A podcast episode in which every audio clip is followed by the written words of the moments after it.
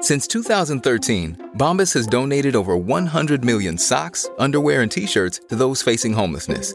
If we counted those on air, this ad would last over 1,157 days. But if we counted the time it takes to make a donation possible, it would take just a few clicks. Because every time you make a purchase, Bombas donates an item to someone who needs it. Go to bombas.com slash Wondery and use code WONDERY for 20% off your first purchase. That's bombas.com slash WONDERY, code WONDERY. This podcast is supported by FedEx.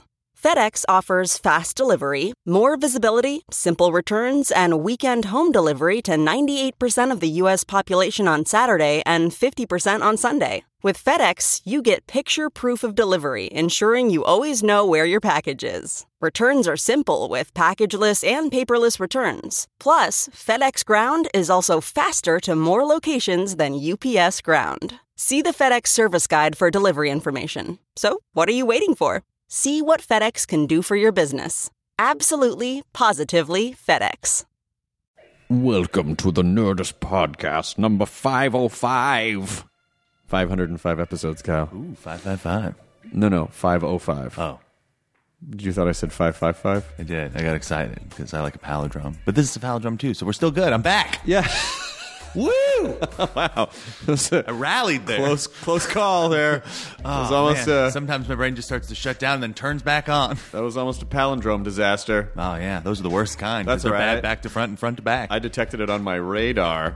Ooh. Ah, thank you. Uh, I will be performing stand up at Caroline's in New York, May 1st through 3rd.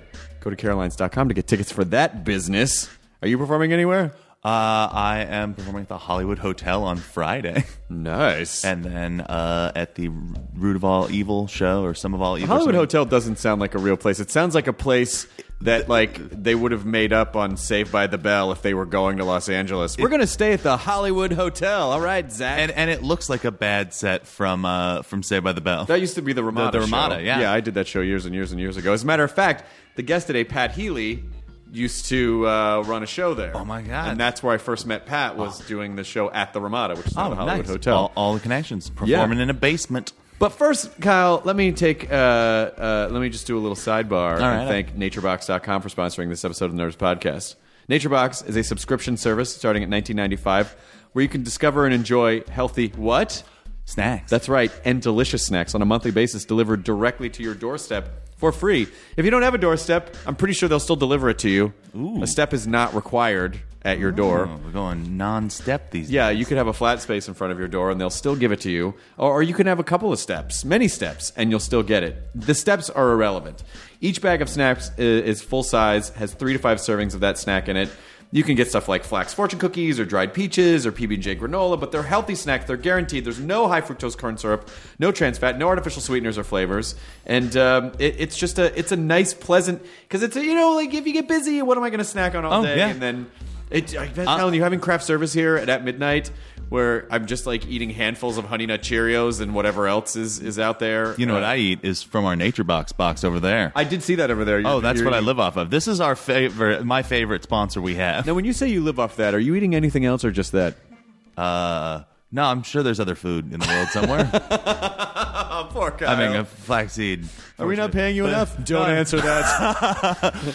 Um, it just all goes back to the Nerdist company store, where I buy my Nerdist clothing and pay for my Nerdist shelter. yeah, but we give you 10% off what we did the public, so I don't know why you got to complain about it. But uh, NatureBox makes sriracha cashews, and they're kind of the greatest thing that's ever happened in my life. Oh, that's fantastic. Well, NatureBox, again, nineteen ninety five a month. Go to naturebox.com slash nerdist for 50% off your first box. That's only $10 for your first box, all right? Make sure that when you type in naturebox.com slash nerdist that uh, it is case sensitive, so uh, lowercase E N-E-R-D-I-S-T. Oh. Thanks to naturebox.com for sponsoring this episode of this podcast and also for uh, keeping Kyle alive. Yeah, thanks, guys. Uh, this episode of the podcast is Pat Healy and Sarah Paxton, who are uh, two very fine actors. I would who've been in some pretty cool borderline say movies. they are delightful. Well, uh, that, well, so the movie that they're doing that they're promoting is called Cheap Thrills, which Jonah loved. It is fucked up. I have not seen it yet. Jonah said you have to see it with a group of people because he was like, it's not a comedy per se, but there are things that happen in the movie where you just go, holy shit! Yeah. I can't like just the awkward kind of really horrible things that because happen. you can't go oh by yourself or you're weird. "Ah!" Yeah, it is weird. So if you go to cheapthrillsmovie.com, you can uh, get more information about that. But It's got Pat, uh, a super good rating. Pat on, I've uh, known for Rotten years. Tomatoes. Yeah, Pat I've known for years, and Pat and Sarah were in The Innkeepers as They well. are another great movie. And uh, Sarah uh, was in uh, Last House on the Left too, and she's done a bunch of she's done a, done a bunch of cool movies. And I didn't know what to expect. I'm like, oh, there's a young actress coming on the podcast. I don't know, uh, but immediately the, within a Friggin' second, I hilarious. was like, this, she's funny. She's got the funny gene. And uh, I did not. I don't think I did the thing that I always do, which is try to pressure people into doing stand up. I don't know why I do that to people, but I do. I don't think I pressured her into No, I don't think you doing did. I think stand up you- performance, but they were fantastic guests. Um, and I, I'm going to go ahead and I'm going to go ahead and use the word delightful that I like to use a lot of the time because they were goddamn delightful. full on unadulterated delightful. Pat Healy and Sarah Pax, the Nerds Podcast number five zero five. Uh, still an American palindrome It is. to satisfy uh, Kyle's need. I need him. I don't know what's going to happen next episode, man. Five oh six is going to drive you crazy. It, will get lean for a while. it's almost sequential. Five and then a six. oh, that's pretty good. Yeah. I mean, I guess that'll do until five one five. Yeah. Just pretend the zero is going, hey, you guys, I can't get you too close together. This is like uh, a, Oh, it's like keeping them apart. it's like a boarding school. oh, but those It- kids want to get it's- together. It's, like a, it's like a, like a boarding school prom. they want It's to push like, that zero out of the way and be fifty six again. Yeah, they Which wanna is- 56 and then each they're other. gonna fifty six. Damn it, you beat me to it. Sorry, I'm sorry. I Son didn't of a mean Oh. bitch. to. How do we make these numbers fuck? Katie, start the podcast. Now entering Nerdist.com.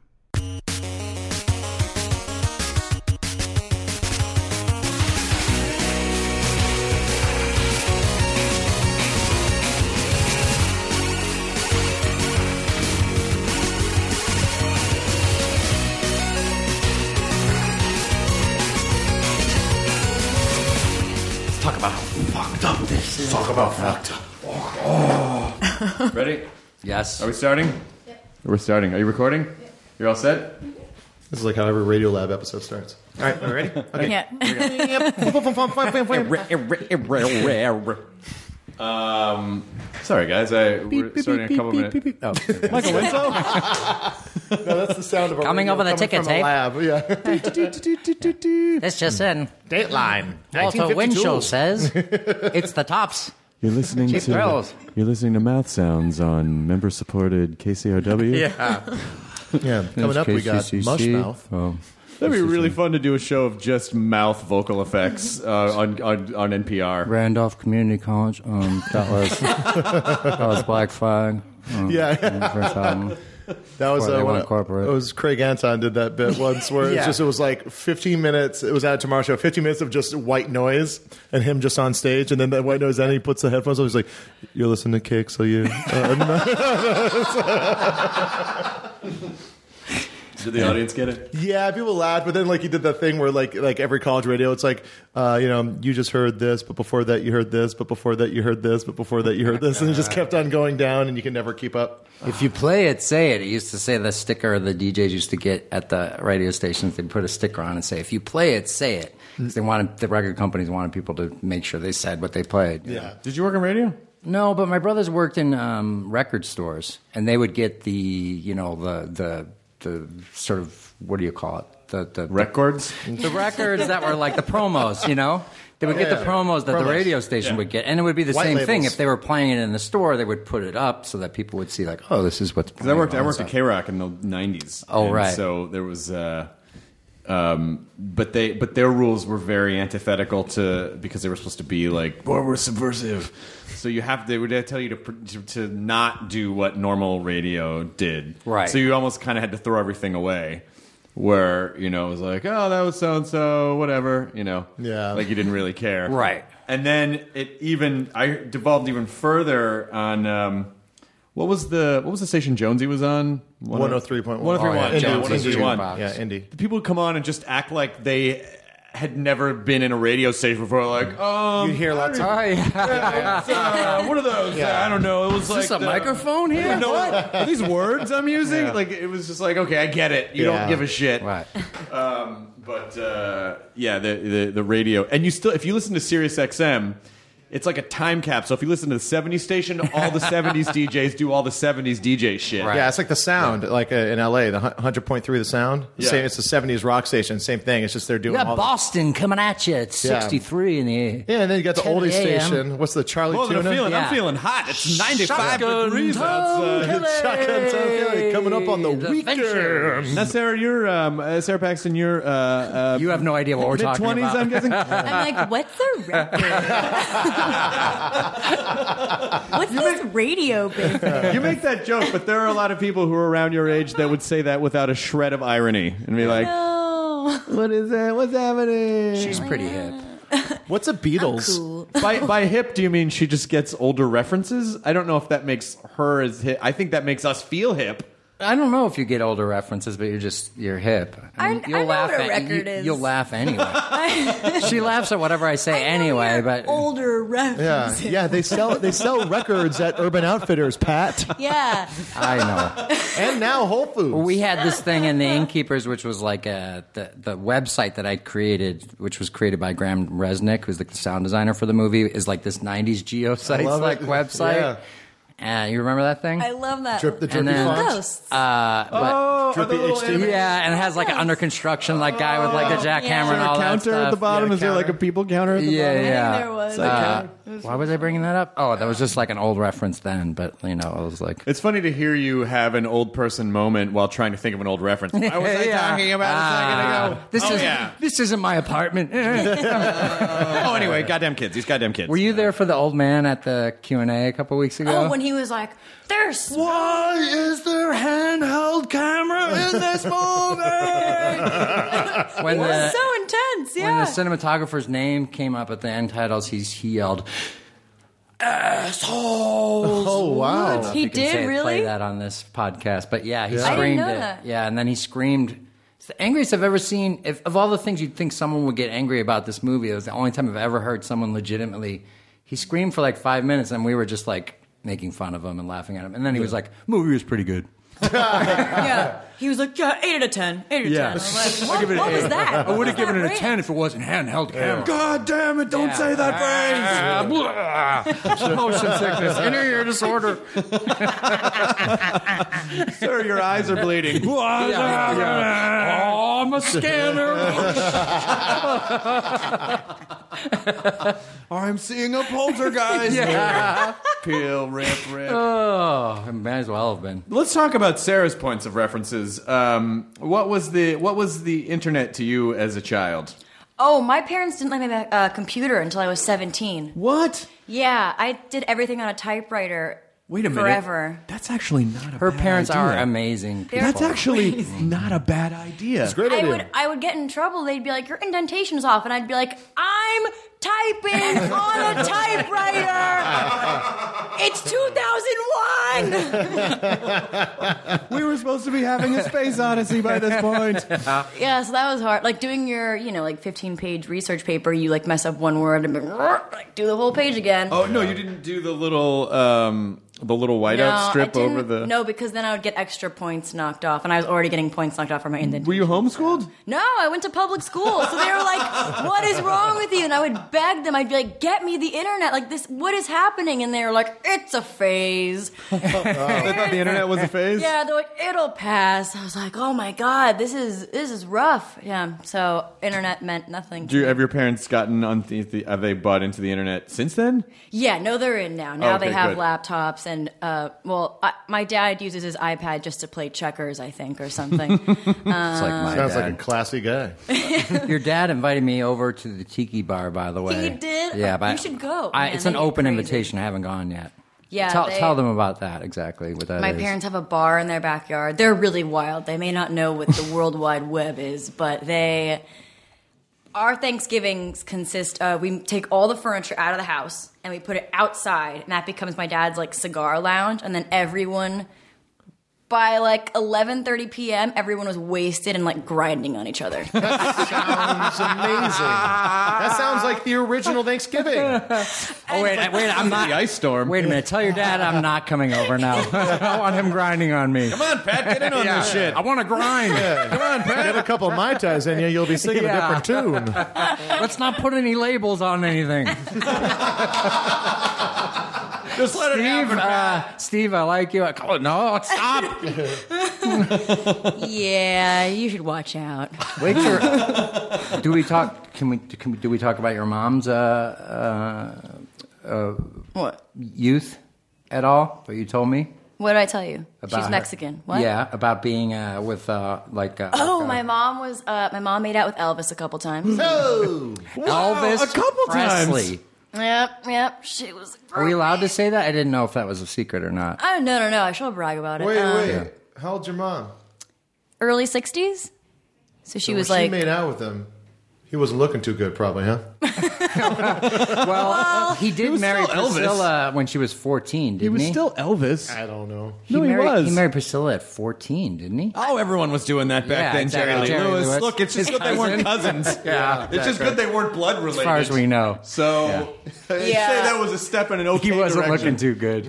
I, I don't ask which Elvis it was. I'm just Her like, "Ah, mom, Elvis. her mom actually made out with Elvis after his death. Oh wow! She's not, a couple of times. It's just really weird. It was dead Elvis. What did she say about it? She said that. Well, she was like 14 or 15, and she Oh. yeah, Sorry, she he's snuck out to go. Well, he was dead, so it's fine. She It tasted like peanut butter and bananas. She was also a grave robber. Yeah, that's the other thing. That's the other thing. And a necrophiliac. Anyway, that's another story. and she brought him to That's not life the with her important thing. magic of breath. I brought him alive temporarily, and whenever there was music playing, he would dance, but then he would drop dead. It was like Weekend at Bernie's. Weekend at Elvis. Don't worry about it. Don't worry about it. Don't worry about it. Yeah.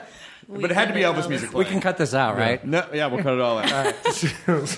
um, so so she snuck out and she wanted to get to the front of the stage so she pretended to be southern and she was like i'm i'm uh, i snuck out and i have no money and i just want to go to the front to see elvis i gave up everything to see elvis and they're like all right like cute girl and then they brought her to the front and elvis like was like "Hmm,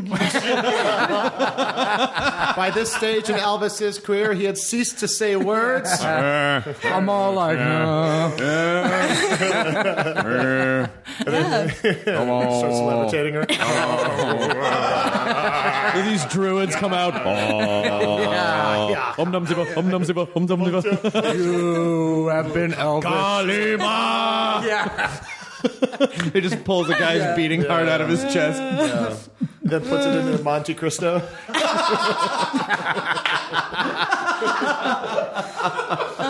Oh, oh, right. You ain't nothing but a hand. Let me heat up this peanut butter and banana sandwich with my laser eyes. Never heat up this peanut butter and baby hard sandwich with my, my laser eyes. El Hydra. Bringing it all full circle. Audio Yeah. Oh meme! Audio meme! And back to me. Oh, we have fun, Sarah. oh Paxton. yeah oh Um, yeah So how did you? How do you? Well, Pat, I've known for quite a few years, just from uh, UCB. Yep. And Before that, Ten years before, year before UCB. yeah, you did the you did the uh, Ho Hum Spectacular on Ice, right? it was that Ramada Inn basement show. Oh yeah, yeah, yeah, yeah, yeah. Pat, yeah, yeah, yeah. Josh, Fadum, Fadum. Danforth France, who now is just a professional selfie taker on uh, Instagram. I just saw him in New York Oh, uh, did last you? week. Yeah, he's Yeah. good. I saw Josh Fadum do a 15 minute bit where he didn't actually say any sentences. He just constantly kept falling down. yeah, doesn't he do he that did a whole lot night of that at the smell. Yeah. It was amazing. Oh, I, oh, Yeah. Okay, I'm sorry. Oh, I don't, no. I don't know if he will be doing that a lot in the future because a couple weeks ago he finally broke his wrist. yeah Oh, didn't wow. he, ha- he had See- to have surgery Yes. Crazy that it took this long. 'cause I know. I said to him, I was like, That's what happened to Chevy Chase, you guys. Johnny Pratt I wanted falls. to. T- I, I said I. And I, that I made don't him want to racist. say I, I told you so, but Yeah. he feels bad about it, so I'm not- I don't want to rub it. Yeah. in. Oh, that's right. That was the. I really liked that Ramada show. It was fun because it Yeah. was uh, mostly comedians, but then. First of all, I don't even know who stayed at that Ramada. It's in a very strange location in Right. the city on Western. It's on Western, right? no, it's on On Vermont. It's on yeah. Vermont. So it's a very strange location. There's. It's just not near anything really. No, and now it's freeway, that's it. it's called the Hollywood Hotel, not because it changed owners, but because the owners didn't want to pay the Ramada license anymore, so they just called it something else. But it's the exact same hotel. Guys, we're paying Ramada like suckers. We got all yeah, this exactly. anything we want. What do we and we did that show for a year in the basement. We had a sketch troupe who, you know, four of us did like a story every week, and we wrote a new story every week. And then in between were the, the comics doing their set, which it's great to hear that you thought it was great. And I know you thought it was great, Jonah, but. Uh, I was on Marin's show last week, and he just told me how much he hated that, and hated the Yeah, crowd, and but- hated no, that's the room him and giving you everything. love. I know. That's how he expresses. He expresses know. love with punches. It's true. He, he'll kick fuck If you. you guys, if you guys had the best show, he would have hated it. it's true. No, I thought it was really fun. I mean, it's those are shows that are really important because it, it, to to be able to to to be able to do well in that environment when essentially, I mean, it's like it's like running with ankle weights on, Right. uh, You know, like you you sort of need that. To, I mean, that's the that's all the karate training on the stump, and the waves are coming in. You're- Right, right. you're- Yeah. You know, I'm sorry, I compare everything to karate, Sarah. Um, Oh, karate. She doesn't know what that is either. Elvis also did What's karate. that? is that a radio? It got invented after a movie in the eighties. Yeah. I it's weird because I I was in Chicago and I did theater at Steppenwolf Theater and it's right down the street from where Second City and all those guys were. So people I knew like Matt Dwyer were doing stuff at the same time down the street, but we never crossed paths. So like uh, I didn't do comedy till I'd been out here for six years already. That was 2004, and I just started meeting people like Jonah and uh, Eric Hoffman was a friend of mine, and I'm, through Eric I met Jay Johnston and Matt Walsh and Paul Tompkins and all those guys. And then I met a new Danforth and a new Josh, or I didn't know Josh, I knew Chad Foglin, who was also in the group with us, who introduced me to Josh.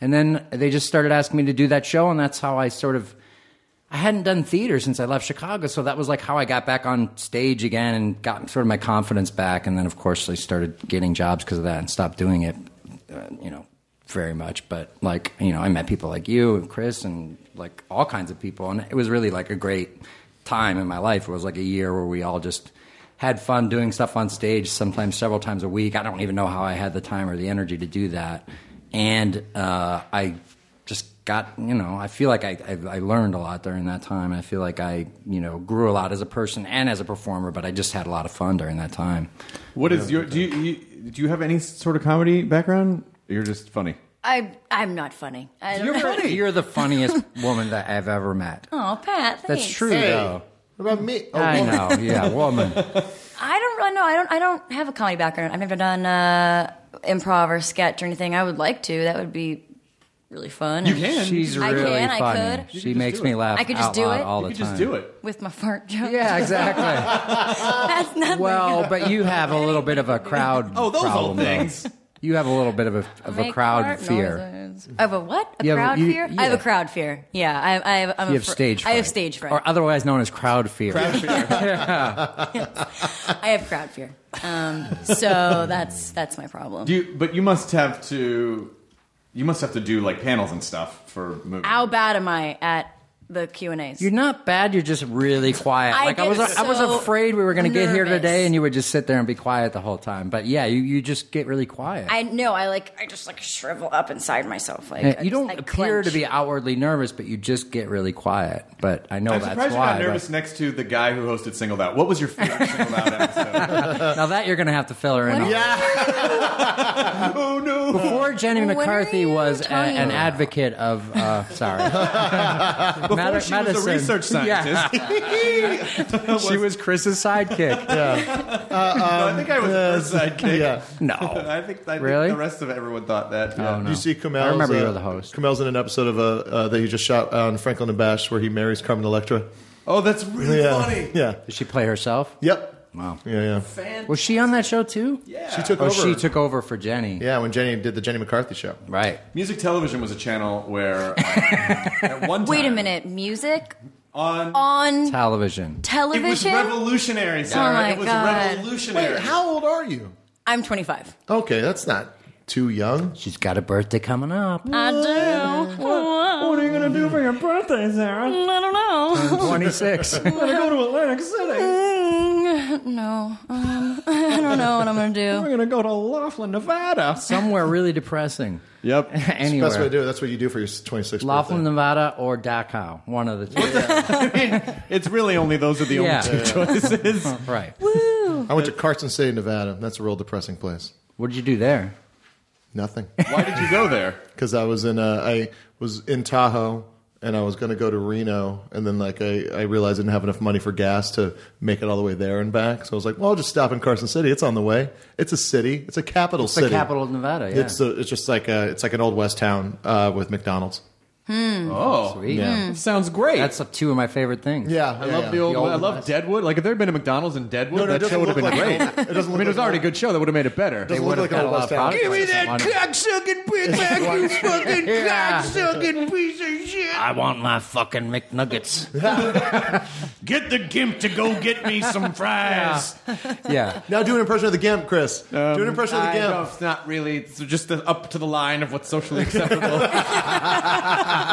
Dance near the line and stare down the abyss. What happens if you fail? What happens if you just got pushed forward real quick? What would it sound Burglar's like? gonna get hung. What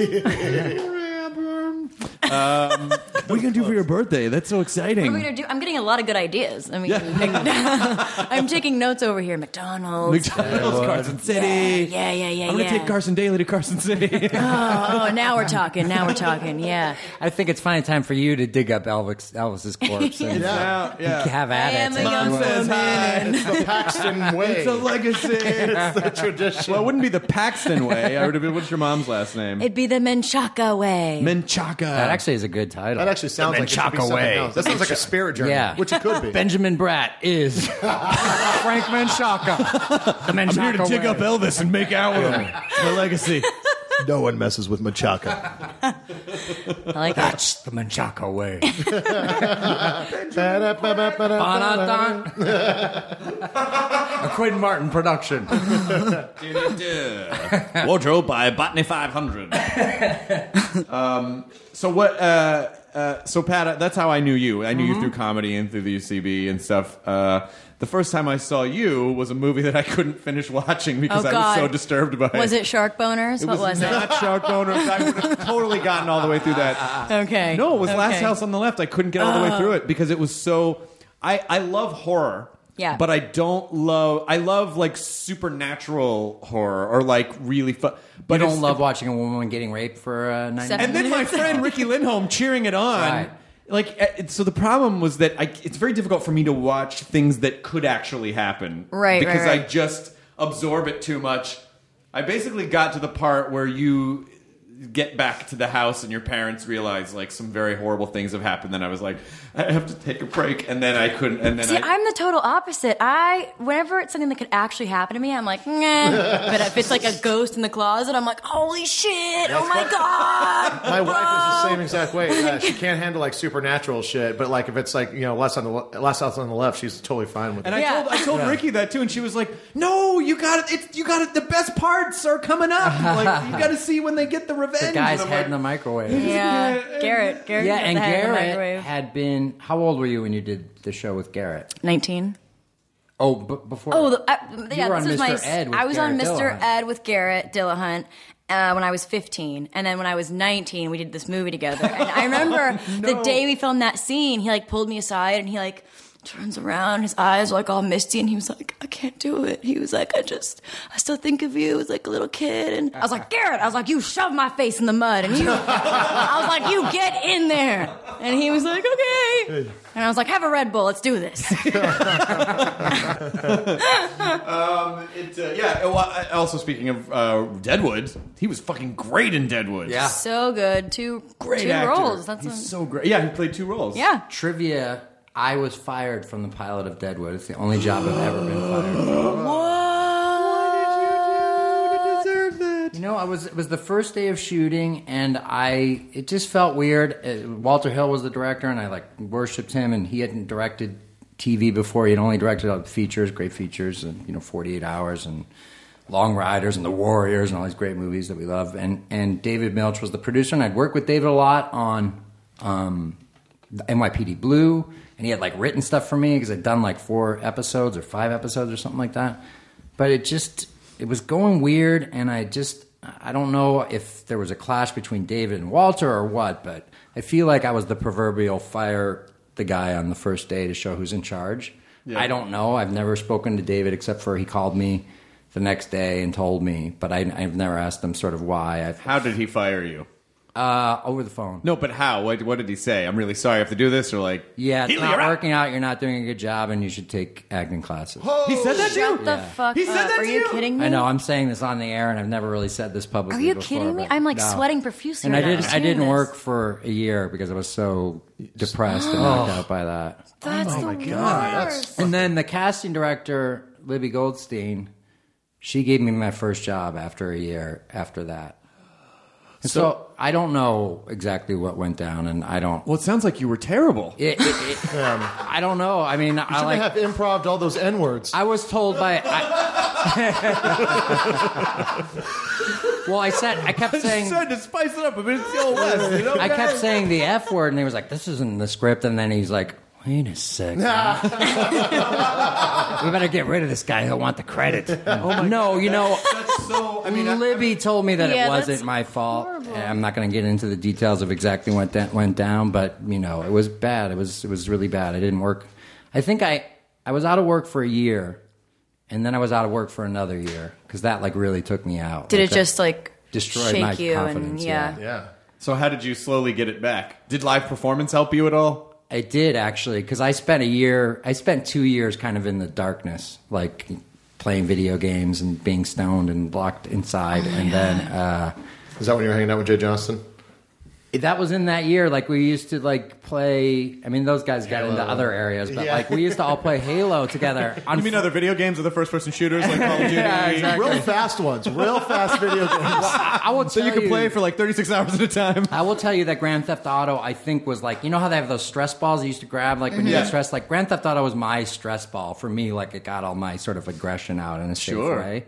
But yeah, I started playing Halo with six, four machines together, Xboxes, sixteen guys or twenty guys, four TV sets in two different rooms. So we're talking about Jay, Paul Tompkins, uh, Brian Posehn, uh, Ackerman. uh, s- nah, sometimes Scott. Yeah, like sometimes Patton, sometimes Jerry Jack Duggan. Black, Jerry Duggan, Jerry Minor. Yeah. Uh, Dave Anthony. Uh, a lot of those guys. So, so we used to play that Friday and Saturday night, and that was basically my life. And then I would go home, and I wrecked my car, and I lost my apartment, and I was basically sleeping on couches and stuff. And I was like, this is not gonna fly because I used to have kind of have a career, but I, I don't have anything now. So I.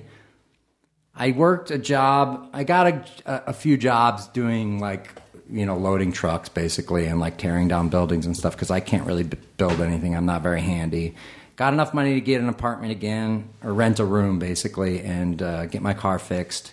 Got new agents and started doing shows with you know these guys. And I, I started doing a show with Jay and Eric Hoffman and Matt Walsh. Now, this is before UCB was here, so UCB did a show at the Steve Allen Theater Right. called Joe Restaurant, which was a thing that, that Matt Walsh came up with where he played a guy who was trying to start his own hard rock cafe, but uh, he had really bad taste in music. So it was like the, the outfield uh, memorabilia on the wall and just shitty bands like that and stuff. And uh, he uh, and there was like you know like each scene was beaded out, but it was totally improvised. So it was Jay and myself and uh, Matt Fulcher and and um, and Eric Hoffman, and and it was really fun. And through that, I met Brendan Small, and Brendan asked me to do his show at Steve Allen. Big Dumb Dildo Show? Yeah, and that's how I met you, Jonah, Yeah. and I met a lot of people that way. And that's sort of like when you actually said you should do stand up. You asked me if you, you you said I should try it. I said I was thinking about doing it, so I started Yeah. doing stand up and sketch with those guys at the Ramada, and and we used to do shows uh, on Tuesday nights at a place on Hillhurst that's now either the Shabbat Center or a Scientology Center. I don't know. Oh, yeah, yeah. I can't even remember what it's Oh called. yeah, no, I think it's a. ju- I think It's it is a a Uh, Scientology. I think it's next door to the Scientology Center. yeah. yeah. Uh, same thing. No. Uh, but uh, fake space god. yeah, we used to do a show It's uh, there. Hebrews for Hubbard. yeah, with Susan Burke and Josh and all So these other Jewish people. like that. Scientology. Oh, wait, Yeah. what was that? So spot? Jutology. It's a new Jutology, thing. yeah. I remember that spot. And yeah. so it really like that really brought me back. It was like being around people, it was like getting my confidence of being on stage and like having an audience reaction because I hadn't done theater in a long time. And by that, I think like within a month, I just started booking. I think I did like ten TV shows that year, and I did you know guest stars and. And then the next year, I got you know did Great World of Sound, which was my first movie that I was a lead in, and then I did right That's a after great that movie. Rescue Dawn, and I did uh, Jesse James, and then I started writing and started making my living writing, and uh, you know writing screenplays, none of which have been made yet. Got on the blacklist though. I got on the blacklist twice, and you know, which is a big you know deal here in Hollywood for un- unproduced scripts.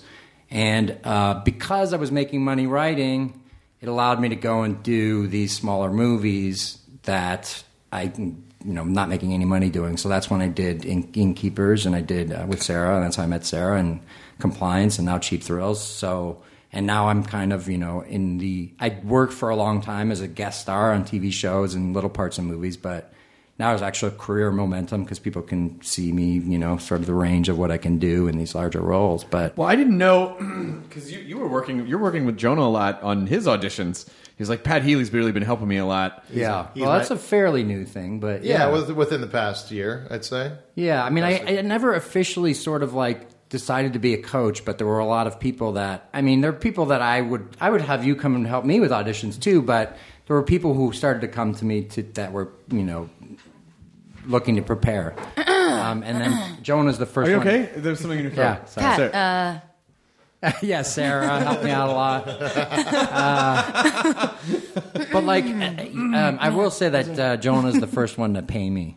Well, it was just one of those things where I was just like, I like, I, I was getting that guilty feeling. I was like, I like monopolize a lot of his because Well, you actually booked a job, so it was, it was Yeah, a really so- nice thing of you to do. Yeah, but it was like one of those things where it's like I was going so much because it was like I had a run of auditions and I was just like, a lot of his time. This guy has other stuff. and to I do. enjoy it. We get to sit down and Yeah. see each other and talk. And Basically, stuff. us working on uh, on a scene is li- like shooting the shit for about an hour, and Right. Getting into it. But you feel better about it, and I enjoy Yeah. doing it, and it it's actually great. helps me sort of exercise my muscles too. So the audition process is terrible. It's the worst. uh, It's the yeah. and that's most of what the preparation I do is just like you just got to relax. Like I know Yeah. because you're you're not going to be relaxed when you're there. Sarah and I share this, you know, hatred for it, and Yeah. we're both bad at it, and Yeah. probably would be much further along in our careers if we were better at it. But like, I mean, I'm speaking for myself, and I don't know if I can no, speak for Oh, yeah, you. no, you're doing I, pretty I good. suck, but, so, yeah. did you like, do pilot season? Do you do television stuff at all, or do you just? I did pilot season. Yeah. How, how was it? God, it was such a nightmare. I got in trouble because I Oh, yeah. yelled at a producer. What is it? Uh, it was just one of those things where it was like the third one of the day and it's like raining and you're on edge. And then I walked in and everybody was like on their phones and I just couldn't handle it. I was, Well, that's- I was like, hello. And then That's. I got in trouble. That's great though. I'm surprised. You, the, but the, you want those stories to be like.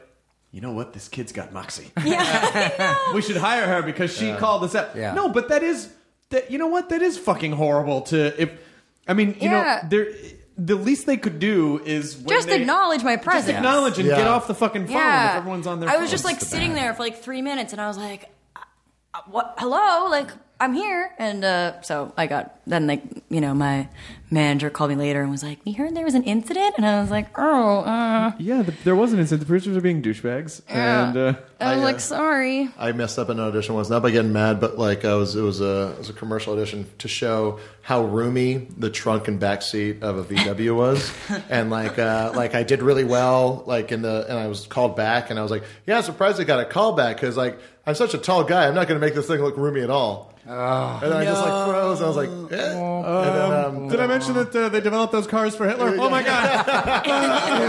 I'm sorry, I can't stop saying things. you could fit three bodies in here. I'm sorry, I can't stop saying I've things. Uh, tried.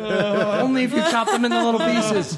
So it was, um, Yeah. when do we start? then, um, but then the casting lady called me after, she's like, what did you say in there? Yeah. And I was like, I Yeah. said that I would make the car look tiny. I love when they do that when they're like, How did you feel that it went? And I'm like, How did you feel that it went? Because I know that you know that we know there was an incident.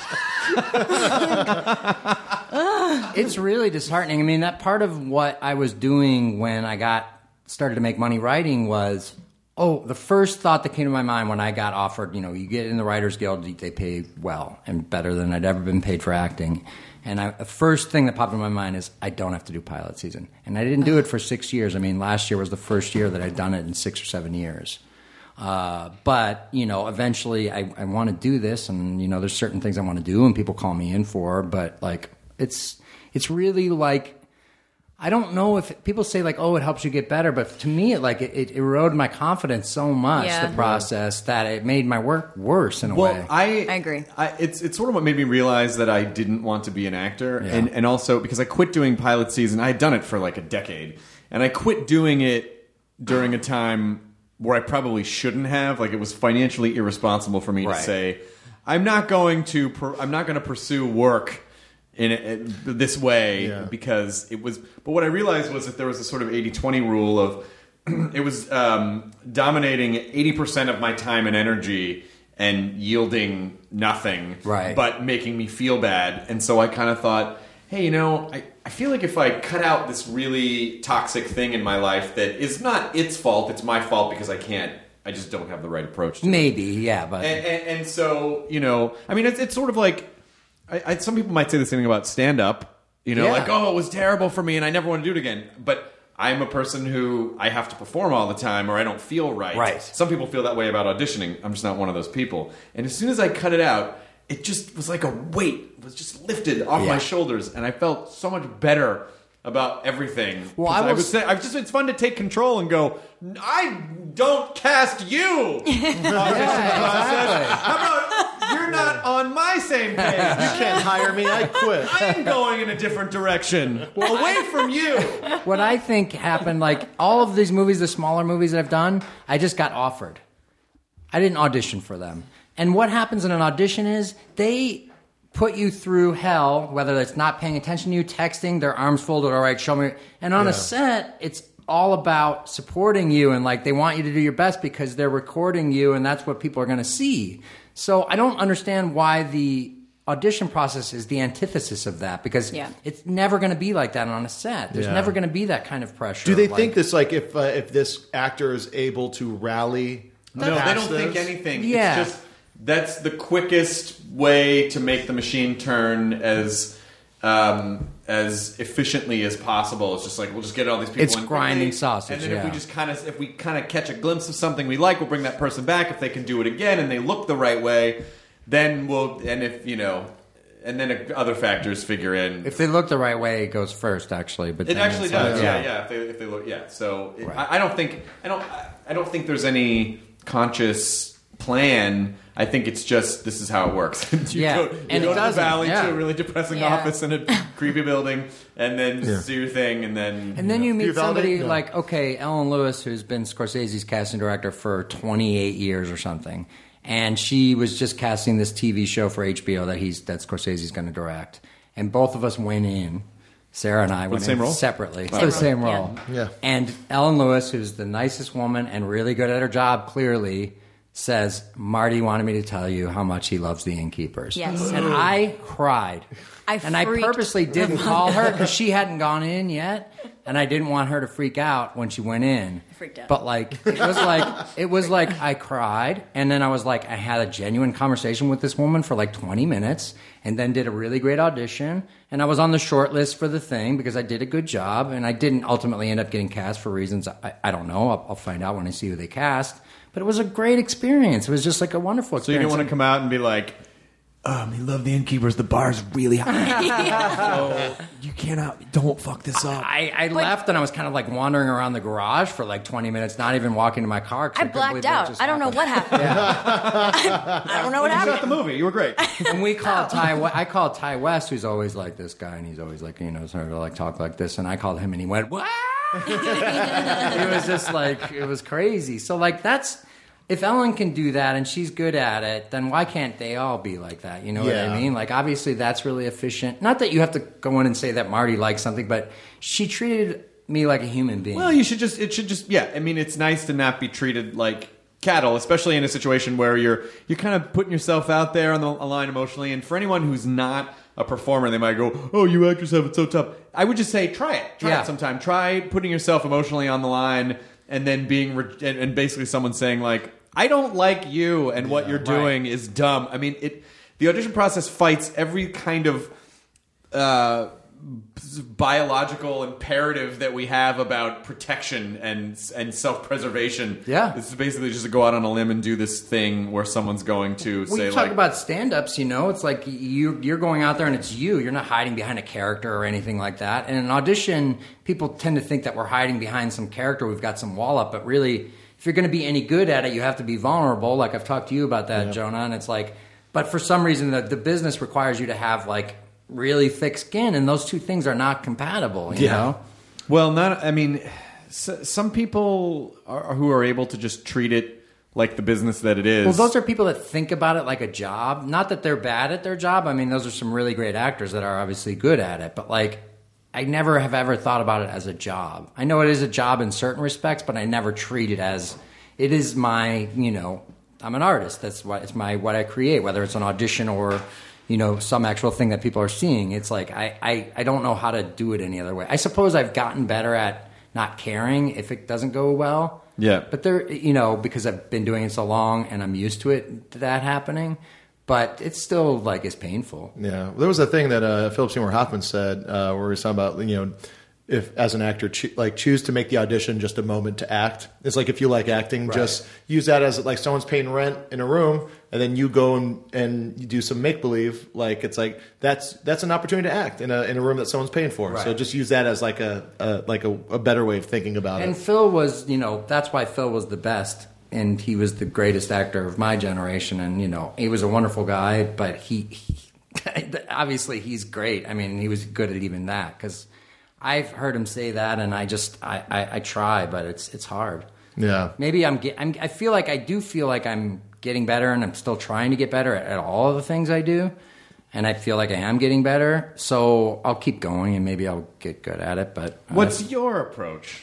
To auditioning? Yeah. I think it's, I, I feel the same way. I'm like, I'm getting better and I'm working on it. And it's so weird because I've been auditioning for so long, but I, she's one of the voices on the SpongeBob SquarePants theme song one of the little kids singing that's how long she's been Uh, yeah, doing it yeah. for. So you're a Nickelodeon kid. Uh, yeah, well, I would go. I did any little kid voice or little kid fish, and then uh, the theme song. I sing the theme song. It's it's it's actually just me, my voice. oh it's just you yeah, th- just like a thousand but they times. use it in so many movies and stuff you I get know. that good shit. Those twelve cent Oh, residuals. Cha-ching. yeah. Let's go to Carson Yeah. Uh, Buy Carson City penny with that. slots I'm having a difficult time remembering the theme song. Oh god. Oh god.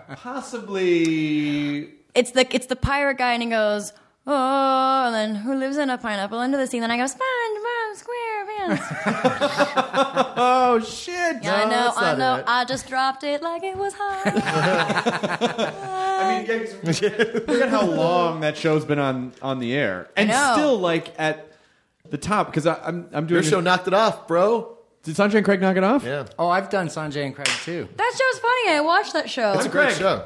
I mean, wait, it's the, it's I'm the s- snake. Little, you're the snake. I'm the snake. Snake's the best character. I just did my second episode. What did of you that. do? I did. Um, so I did a couple of little things like background things in a zombie episode, and then I just Yeah. played this guy, magical guy in the record store one, where I, I'm that guy that like Yes! takes you on the journey. And all that Yes, Oh, stuff. Yeah. that was a fu- the show just gets weirder and Yeah, weirder. it's So, great. yeah, it's so Show funny. is weird. I follow Jay Howell on Instagram, and like he just keeps on because like I've seen his artwork from before, from years ago, and he made such weird stuff. When I Yeah. heard he got a Nickelodeon show, I was like, that's kind of odd. Well, Like, Johnny Ryan has a Nickelodeon show now That's true. too. Johnny Ryan's doing a Nickelodeon show, but like it's like, but you could see him like Jay Howell just bringing more and more of his weird sensibilities into the show. We used to do four hour recording sessions, and I had Yeah. to cut them down to two because most of what Craig does is.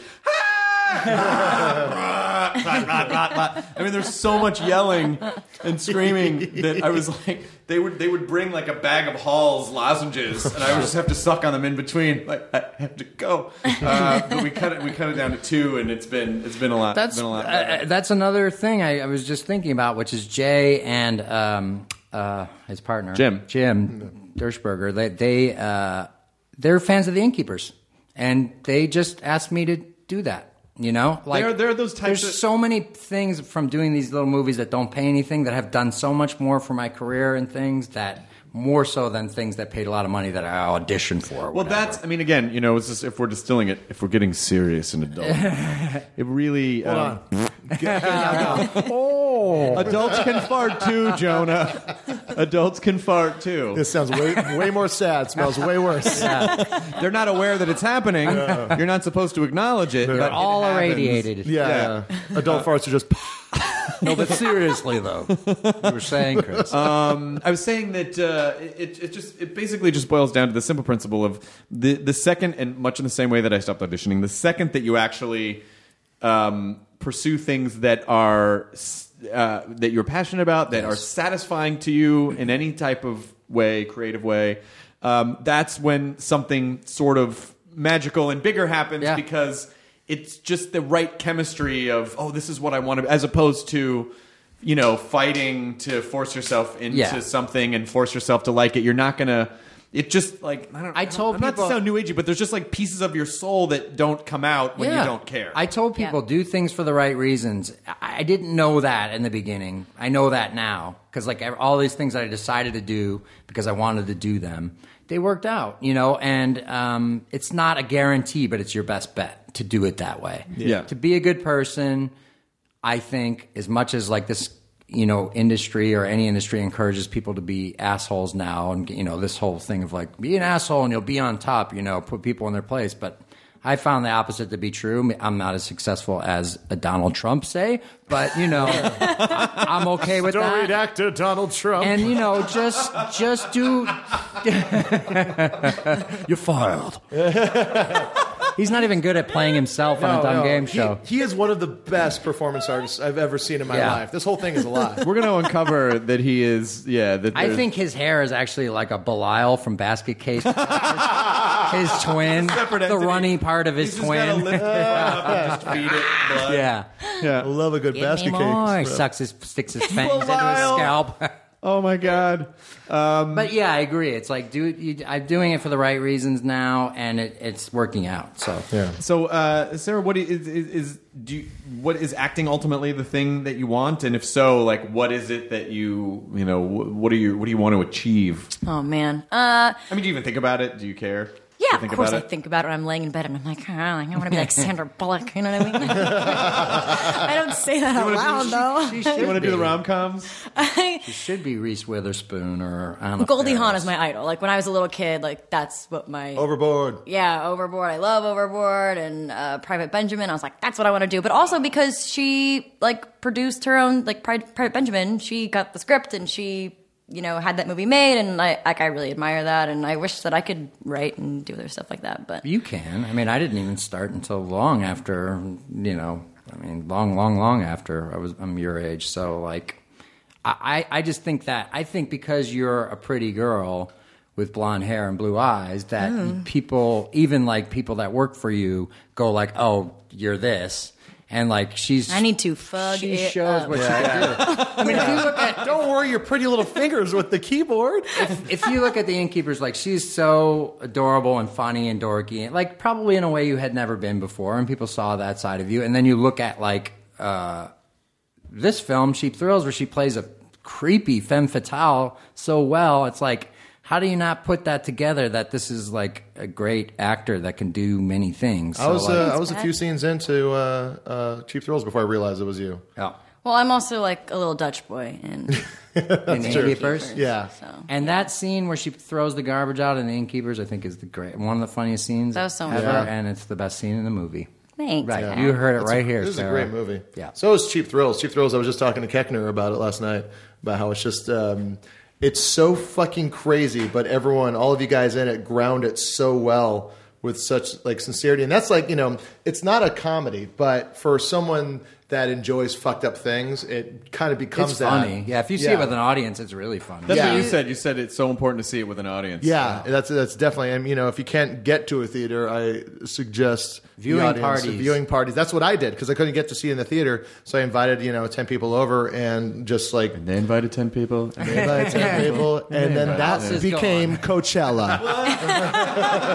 Bonnaroo. but they just showed a movie. yeah, but it's a it's you know it's a really good movie, and it's how crazy it is. It's just everyone is, and all the performances are so nice and so like sincere and grounded that you don't question anyone doing well, anything in it. We all looked at the script and thought that we thought there was a really good script and good story and characters and everything, but there was the potential for it to be a wacky. You know what Yeah. I mean? And there may be certain people uh, involved with the production that maybe thought it should go that way, but the director Evan Katz and and all of the actors, you know. Felt that it should be done this way, and as a result, because it's played for real, it is funny and Right. it is creepy and crazy. Like I think if you played the comedy or whatever, like I don't think it would be funny, you know. No, but like no. it's because it's real and people are sort of like relating to it, especially when they see it with a Do you crowd. like having complete creative freedom? Are you referring like to like not having it as an actor or something? Or Well, I just mean like, um, you know, if you, because obviously if you do a sm- if you're doing a, sm- a smaller film, there's more freedom. Yes, to of like, Oh, course. well, we don't have to satisfy any larger corporate directive. Yeah. and so there's a lot of creative freedom, but it, sometimes I sort of feel like too much creative freedom. Is a little scary. It's like, oh, I can do whatever I want, whatever, really. I mean, it, just feels like there's a can, million yeah. ways to. I don't. I don't think that you should just like go. I mean, there's plenty of people I know that just sort of vomit everything out. I and like it doesn't having work. some rules. I like I- having Yeah. some I structure and agree. some because I think it forces you to be a little more creative. Right. And this was like we the structure was that it was a really good script and we had zero time. We shot this movie in 14 days total. Just 11 days inside the house and during a, you know, unprecedented heat wave in LA in September where it was like 105 degrees outside in a house with no air conditioning. And we really had no time to like we you know, we really had to sort of rigidly stick to what it was. So I think that was kind of our you know the control model you know like there wasn't a lot of time to you know sit there and discuss like whether we were going to do it this way or that way we just sort of had to do it and that's the same of true of innkeepers and compliance as well like those movies were shot for 18 days so like 14 is crazy Yeah. but like you really just don't you really do have to sort of like do all your homework and like show up and know what you're doing and then we can sort of like interact together and you know the sort of chemistry and sort of magic that happens in front of the camera happens but yeah i would agree with you like we do have more you know control to do what we want to do because it's a smaller movie but in a way we have less sort of like time and i i I've felt like i've done my best work under these circumstances i don't know what that is Well, I but- think I think a lot of it has to do with you can't second guess yourself. That's right. And so there's no you. It, I think so much of so much of the creative process is how do you get your brain out of the way, Right. Yeah. To just do you know to trust yourself that like oh the right things are going to come out. And when you have too much time, and again when you have too much freedom, it's like oh we could do this or we could do this or maybe I fucked that up or you know. It's one of the reasons why I love doing live television. Yeah. Like we almost did at midnight live because it was like you, there's you can't question you just do it and then it's done Right. but I love doing live television because you can't you can't overthink it. It just happens the way it happens, and then that's it. That's what a lot of people don't understand about acting, and you see actors a lot, you know, indicating to you what the thing is, and it's written that way, so we accept that that's what happens in the scene. But like in this way, we were in this house. It was crazy. The production was crazy. It was hectic. There was no money. There was no time. There were two cameras. We never really knew where any of them were.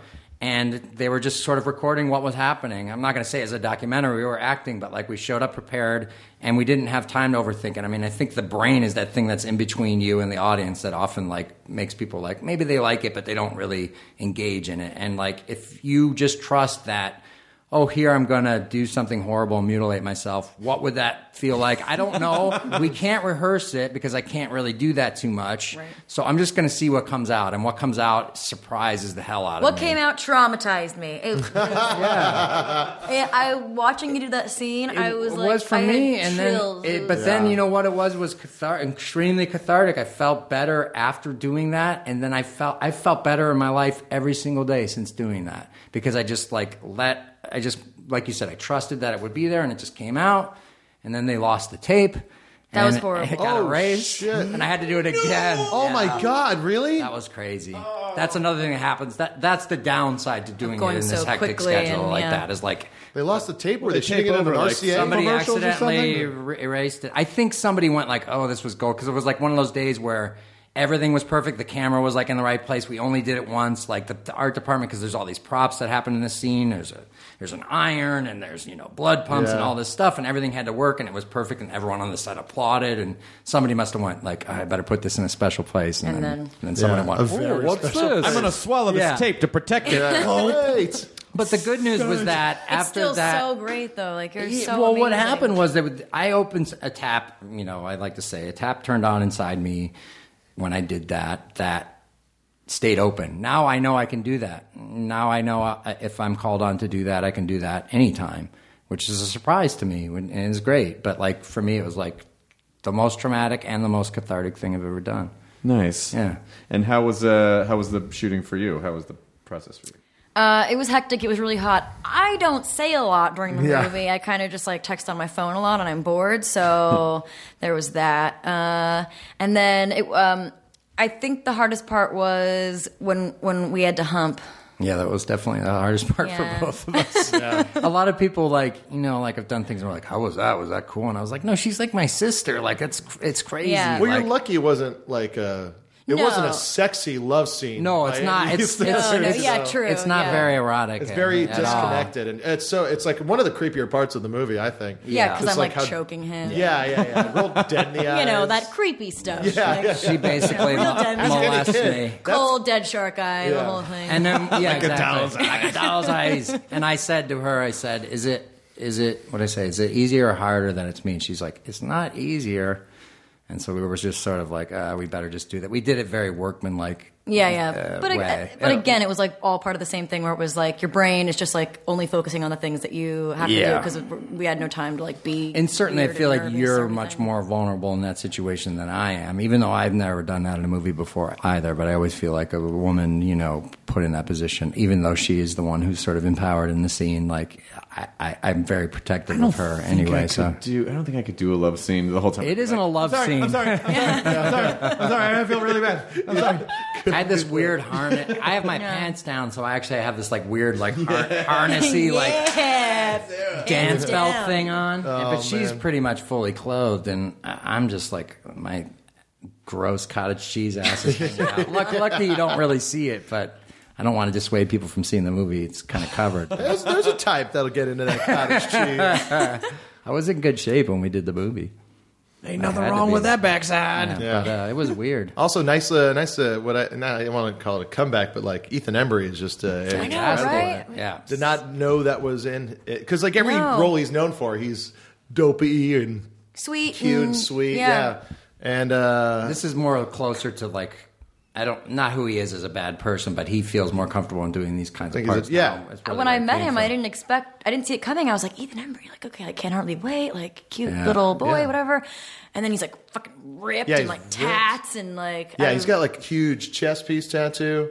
Uh, I, I saw him like that because I, was working at the ArcLight, and he came during the day to see a movie with his son, and I was just like, that burly dude looks like Ethan Embry, and then he like came up and he like bought popcorn for his son, and like it was just That is Ethan fucking Embry. Ethan Embry. I was like, holy shit, Yeah. you're fucking badass. But it's funny if his driver's license was like, mm, like this dopey kid. yeah, it just still looks But like he's Mark. all ripped. But that was like you know that was another thing that we did in the movie, which I wasn't in on, but he, him, and, and the director Evan were in on, which was actually beating me up to the point where I hated him. oh, I didn't know that. And then yeah, and then he hated me, and so we didn't get along during Really? the production. Yeah, at all, because he was really hitting me. Like even when he's like patting me on the back, it hurt. Yeah, yeah, because And he's. I yeah. didn't know that they were going to do that, and they didn't tell me, obviously. And like everything's fine now, but it took a year from the time we shot it for us to finally sit. When down did they and tell talk. you? That's what. Because I remember when we were filming, you were like, I don't know. Like, is it just me? I feel like he's patting me like really Oh, hard. and then I ended up giving him a black eye because I was Oh, so right. like crazed. Well, It wasn't on purpose, but you know, it was a I'm doing air quotes accident, but like I wasn't conscious that I was doing it, but I I did end up hurting him, and then then we you know like a year passed. I think like six months we premiered at South by, and Sarah and I were the only ones that were at South by, and you know the movie was great, and obviously did really well, and we got picked up for distribution, and so I called him, and he left me a really sweet message, and then I saw him on the street over the summer last summer, and, he, and it's, I heard hey, and I turned around, and he looked like a young Ethan Embry. Like I was like, I didn't, I don't know this guy. He was like a different guy. And then we slowly began this process as we started to do press together to like talk about what happened. And now we've become, you know, really good friends. But it was really strange. I, I, I think I, in looking back, also adopted this attitude towards him that I was better than him in some way. It's somehow when you're doing something at this pace, accelerated pace with no time and there are all these, you know, pressures. You just sort of just inhabit it without. It's not a conscious method decision to go like I'm going to live this, but you just It kind of happens. have I no guess- is, choice. that- is that because you don't have a lot of time to jump in and out? I think It's just like, so, oh, and we're just you've- in it. You got to stay in it and be ready to go. yeah, Everyone and else you, notice. you have to like do a lot of like preparation at So home it's that not- is intellectual. It's not the Daniel Day Lewis thing of like, call me Mister. Not at all, no. And I don't, I don't even know that he's like that. I mean, we've heard he's like that, but it's like you know, like I don't know how that quite works, like staying in character. I don't know what all these Yeah. rumors Yeah. are all about. Yeah. I'm just a simple boy from the Middle God. East. He had it No, higher yeah, pitch. He had it those higher you're pitch. not- I mean, look, I'm not saying I that's not the don't way to do know it. It's like what- the proof is in the pudding there, clearly. But like something happens to you emotionally and you have to stay in the moment. Like when I work with Christian Bale, he's very much a method actor, but he's not he'll talk to you and he's a very nice person, but he keeps his accent because he has to stay in it otherwise it's going to screw him up. Yeah, but VO guys do that too. Sure. Like when you're doing VO and you have to do a voice, you kind of you kind of have to have it still going so you don't clunkily get Like back I've into never it. worked Yeah. with an actor that said quote unquote stayed in character, and even if you like talk to Joaquin Phoenix, like he- he'll go like I don't even know what that means, you know, like.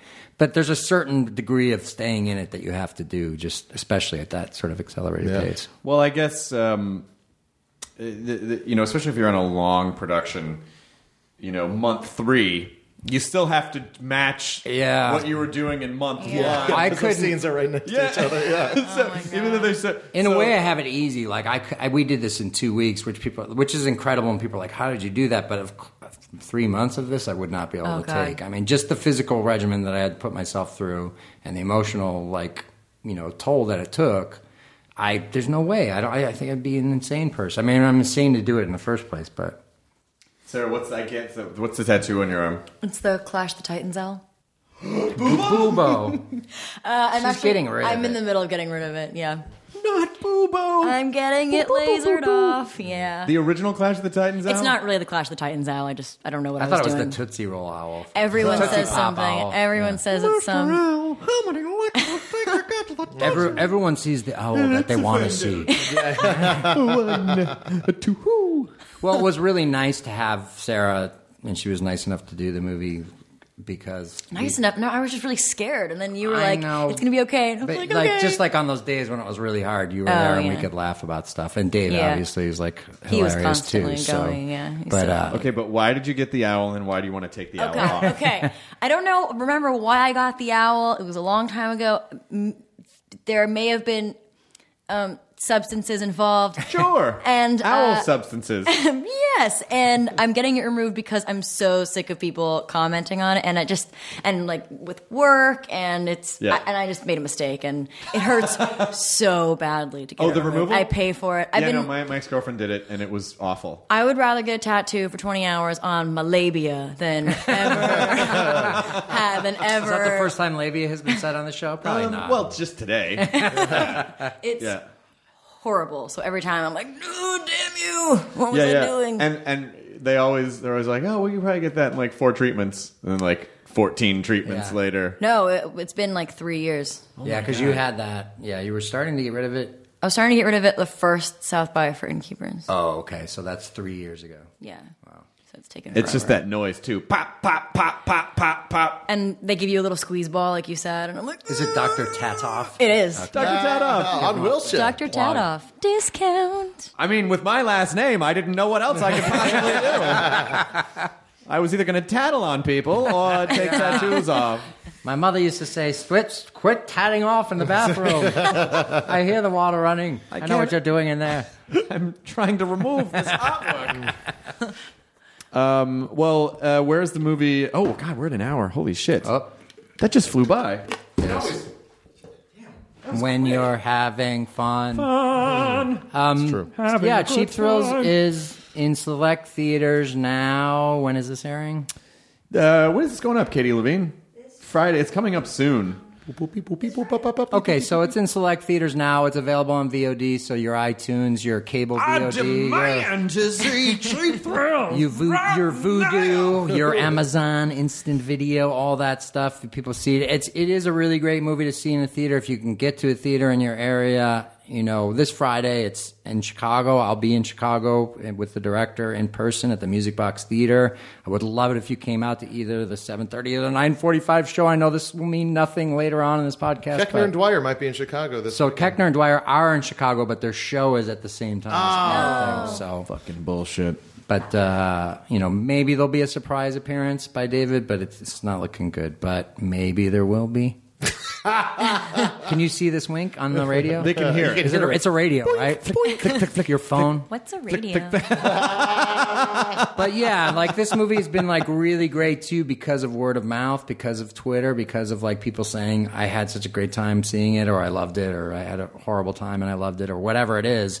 People are telling other people about it, and people are seeing it, and it's for a movie that that was made for very little and has next to no ad budget. We're doing really well. Like our opening weekend, I think we were the third highest per Mhm. screen you know average of any movie that opened and ahead of the muppets like so like Ahead of and that the was Muppets. just like with no ads or anything just good reviews and good word of mouth like we were selling out theaters in la and austin and now it continues to roll out it was like in 20 theaters this week and i think it's probably in 20 more next week or something like that so you know it's it's great and and draft house is the company you know Yeah. that started in austin with um, Tim League, and you know they have this chain of theaters, so they're showing it at their theaters, which is a great way to see it, but also in other theaters and art houses and cinemas across the U.S. So, Cinema. yeah, But, Bird uh, Get it's a your good time. friends, pop some dope, and go see the movie. yeah, man, get high. Yeah, bro. Get fucked up and get an owl tattoo. Yeah. And then get it taken off. Last night we Yeah. saw Captain America. I was seeing it for the first time, the, the Captain America two, and did you make it in?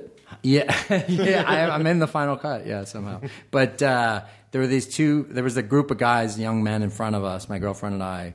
And every time um, Scarlett Johansson got in a fight, they would say, "Who this bitch?"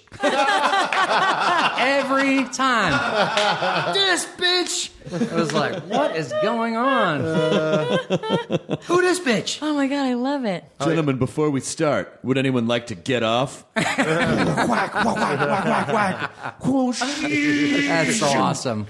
Yeah, that was the footage they showed at Comic Con last year. They showed like the little. Oh, yeah. Um, uh, and it was it was played great. The elevator scene. The elevator that scene. and that the the the Nick Fury car chase. Uh, Oh, yeah, sequence that's- is yeah. pretty spectacular too. This is real fun.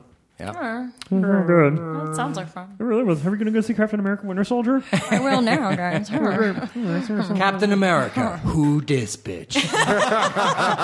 Third one. Yes, I would see. Black Widow, who dis bitch? Black Widow. Now we're gonna go dig Your up Elvis. question, who this bitch, will be answered this summer. Captain America digs up Elvis. that bitch. The wait, what was your mom's last name? Menchaca. The Menchaca order. What was it? The Menchaca connection. The Yeah. Menchaca. You catch it and you've made a fortune. Miss it and you get a red dot between the eyes. Yeah. The Menchaca real, real grindhouse. Yeah, Menchaca. And then the soundtrack is just Menchaca, Menchaca, Yeah. Yeah. Menchaca! Menchaca! See it before she sees you. this summer. All right, the end. That was Oh, it. all right, Thanks, guys. Now leaving Nerdist.com. Enjoy your burrito. For more than two centuries, the White House has been the stage for some of the most dramatic scenes in American history. Inspired by the hit podcast American History Tellers, Wondery and William Morrow present the new book, The Hidden History of the White House. Each chapter will bring you inside the fierce power struggles, the world altering decisions, and shocking scandals that have shaped our nation. You'll be there when the very foundations of the White House are laid in 1792, and you'll watch as the British burn it down in 1814. Then you'll hear the intimate conversations between FDR and Winston Churchill as they make plans to defeat Nazi forces in 1941. And you'll be in the Situation Room when President Barack Obama approves the raid to bring down the most infamous terrorist in American history. Pre order The Hidden History of the White House now in hardcover or digital editions wherever you get your books.